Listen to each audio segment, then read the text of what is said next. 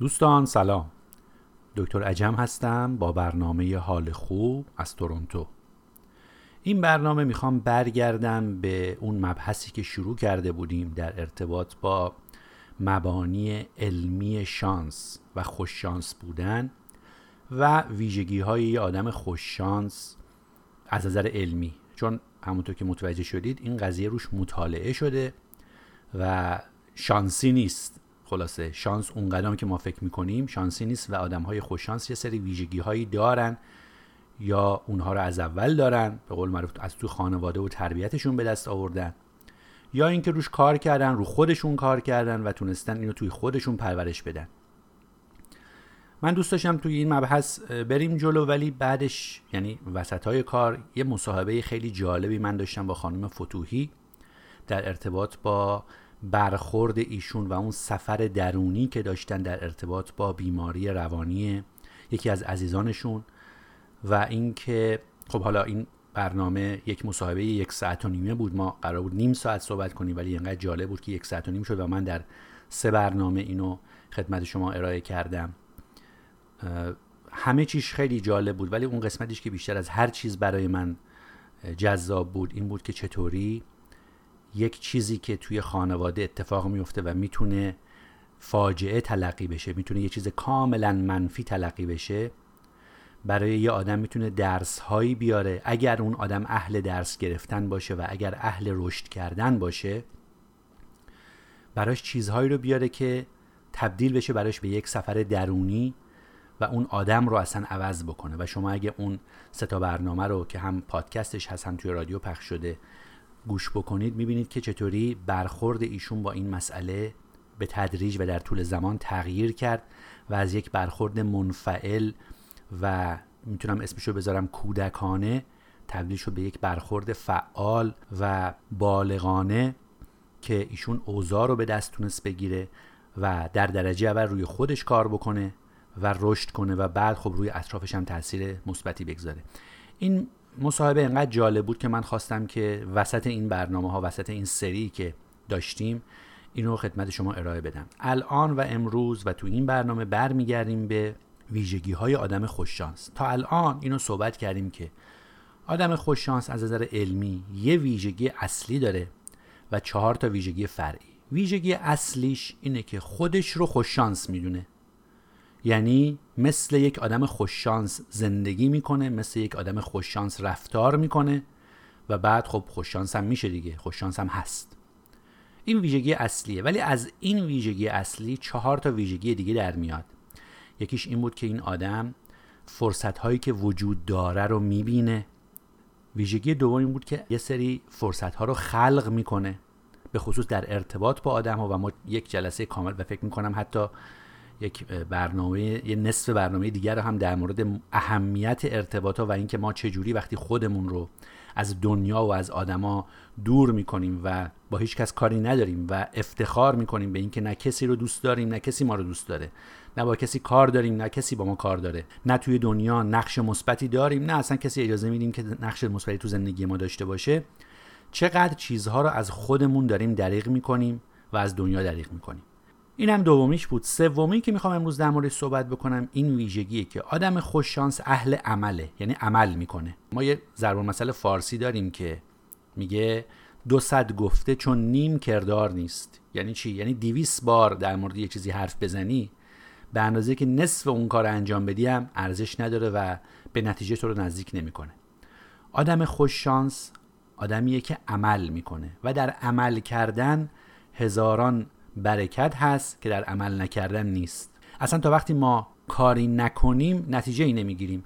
همه حرف ها همه تعلیمات دانش همین کوچینگ مشاوره همه اینها تا وقتی که به عمل در نیاد ما تأثیری ازش نمی‌بینیم. تأثیر از تو عمل در میاد. و خب حالا عرض کردم اون که ضرب المثل این داستان رو هم من حتی می‌خوام برای شما تعریف کنم. حتما خیلیاتون شنیدین در ارتباط با چیزی که از کنترل ما خارج اصلا. داستانه ولی خیلی مطلب توش داره. میگن که یه آدمی مرد رفت اون دنیا. اون دنیا در اومد و به خدا گله کرد. گفت که خدایا من نمی‌شد که تو این همه سالهایی که من زندگی کردم یه بار من این بلیت بخت آزمایی به قول معروف این لاتاری رو میبردم. یه چند میلیون پول حالا به ریال یا به دلار گیرم میومد حالشو میبردم. یه زندگی مرفه داشتم. همچین باحالتر بود خلاصه. چی می‌شد از تو؟ از تو که چیزی کم نمی‌شد که. یه کاری می‌کردی من برنده بشم. و ندا رسید که خب عزیز من شما اقلا یه بلیت میخریدی که من رو اون بلیت تو رو برندت کنم؟ یعنی آدمایی هستن که حتی بلیت نمی‌خرن و انتظار دارن که بخت آزمایی برنده بشن. این خیلی صحبت توش داره. شما در نظر بگیرید ما این ضرب مسئله باز دوباره تو فارسی داریم که میگه از تو حرکت از خدا برکت. ما بیشتر اوقات فقط اون قسمت از خدا برکتش رو شنیدیم. انگار اون قسمت از تو حرکتش یادمون رفته یا نمیشنویم. باید حرکتی باشه و باید عملی باشه که از توش برکت در بیاد. من اینو بارها به دوستان گفتم. من کارشناس این قضیه نیستم ولی مشاهده ای که من داشتم از دنیا و از زندگی این بوده که شما ممکنه یک قدم برداری و با حالا توکل با دعا و با یاری همه چیز اون یک قدمت بشه ده قدم بشه صد قدم. ولی نمیشه هیچ قدمی بر نداری و انتظار داشته باشی که قدمی برات برداشته بشه. چون قانون دنیا این نیست. قانون دنیا نشستن و نگاه کردن نیست. قانون دنیا بیعملی نیست. شما هر تغییری تو این دنیا می‌بینید هر چیز خوبی که اتفاق افتاده هر نتیجه‌ای که هر کسی گرفته از عمل کردن بوده. از عمل کردن. ببینید من تکرار می‌کنم. این یک کمی با فرهنگ ما جور در نمیاد. ما ترجیح میدیم لب جوی بشینیم و گذر عمر ببینیم. تا یه کاری بکنیم. تا یه تغییری تو زندگی خودمون ایجاد کنیم. از تغییر کوچیک تا بزرگ. زندگی شخصیمون زندگی خانوادگیمون. ما ترجیح میدیم که بشینیم و قور بزنیم. یه کمی هم فرهنگمون این رو تجویز می‌کنه. من هی برمیگردم به فرهنگمون. برای اینکه فرهنگ ما بخش هایی داره. که نتیجهش همین زندگی شده که الان داریم می‌بینیم دیگه رو درواسی نکنیم. بالاخره یه بخش های مخربی داره دیگه. که اون بخش های مخرب رو خوبه بعضی وقتا در مورد صحبت بکنیم ببینیم چی کارش میشه کرد. یکی از این بخش ها پرگویی و بیعملیه.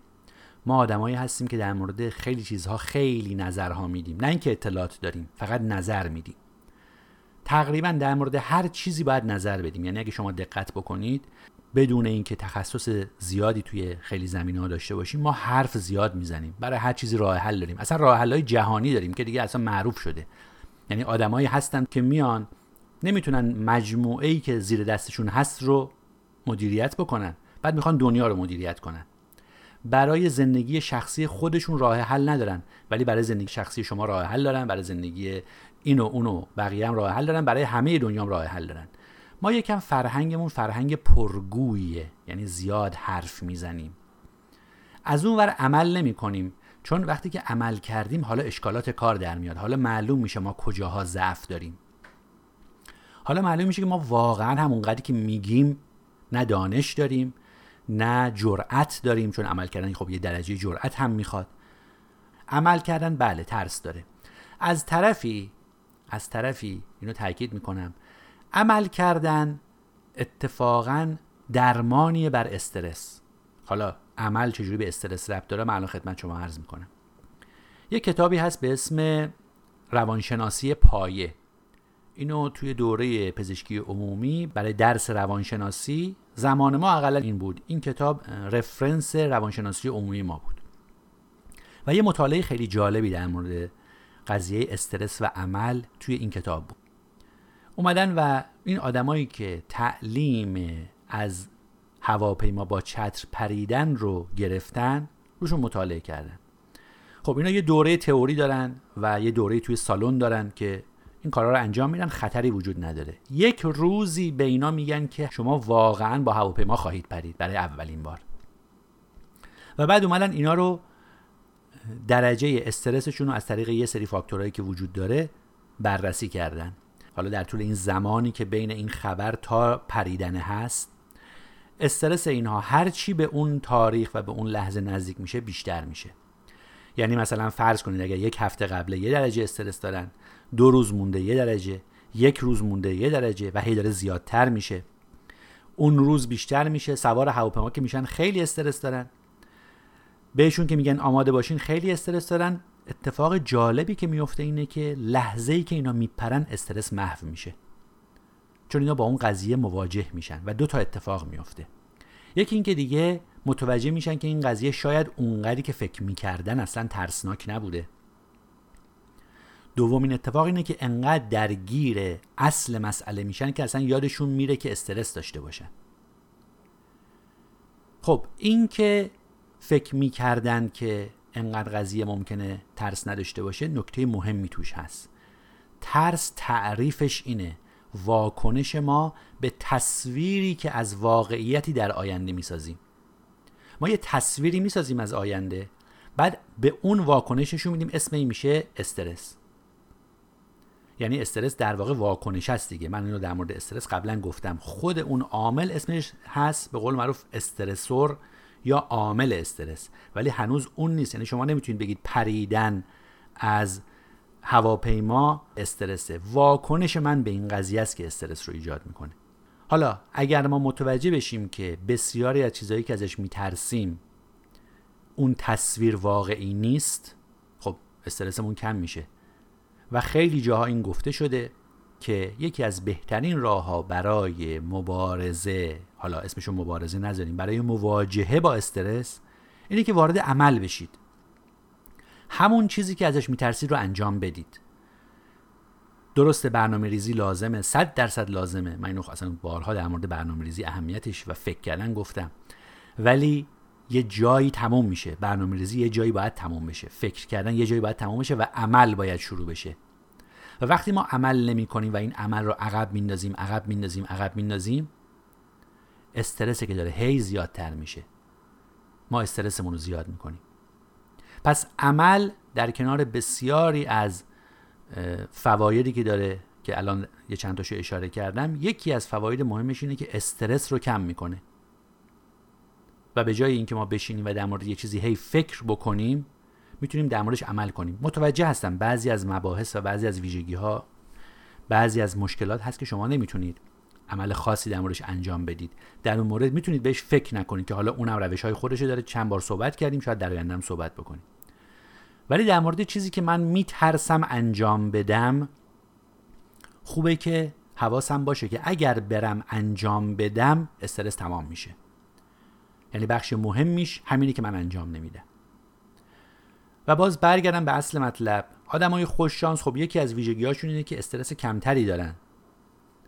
چرا؟ شاید یه دلیلش این باشه که عمل می‌کنن.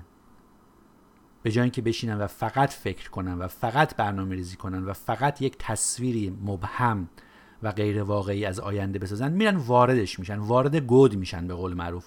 جفت پا هم وارد میشن. در مورد جفت پا وارد شدن تو قسمت دوم این برنامه صحبت می‌کنم که جفت پا وارد شدن یعنی چی؟ ما تو خیلی از چیزها و تو خیلی از موارد زندگیمون تو خیلی از مسائل زندگی جفت پا وارد نمیشیم.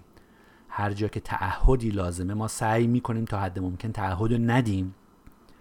دو تا پامون رو نکنیم توی آب پامون رو خیس نکنیم و بعد انتظار تغییرات داریم. این یه بحث دیگه است که تو بخش دوم صحبتشو می‌کنم. ولی این بخش مربوط به اینه که از تو حرکت بعد از خدا برکت. یادتون باشه یادمون باشه. من به خودم میگم.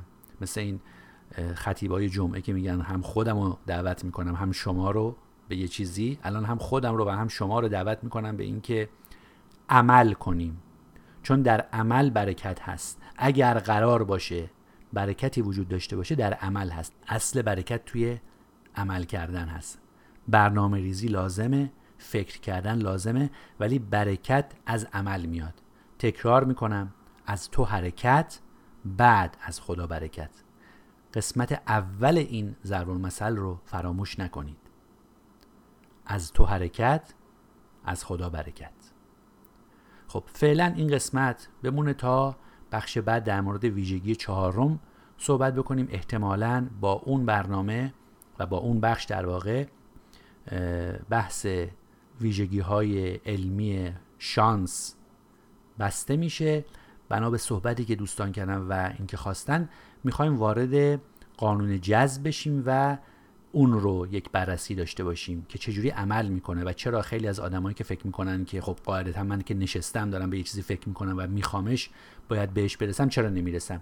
یعنی اصلا یک سلسله مبحث هم در مورد اون خواهیم داشت ولی فعلا بخش اول قسمت عمل من اینجا تموم می‌کنم.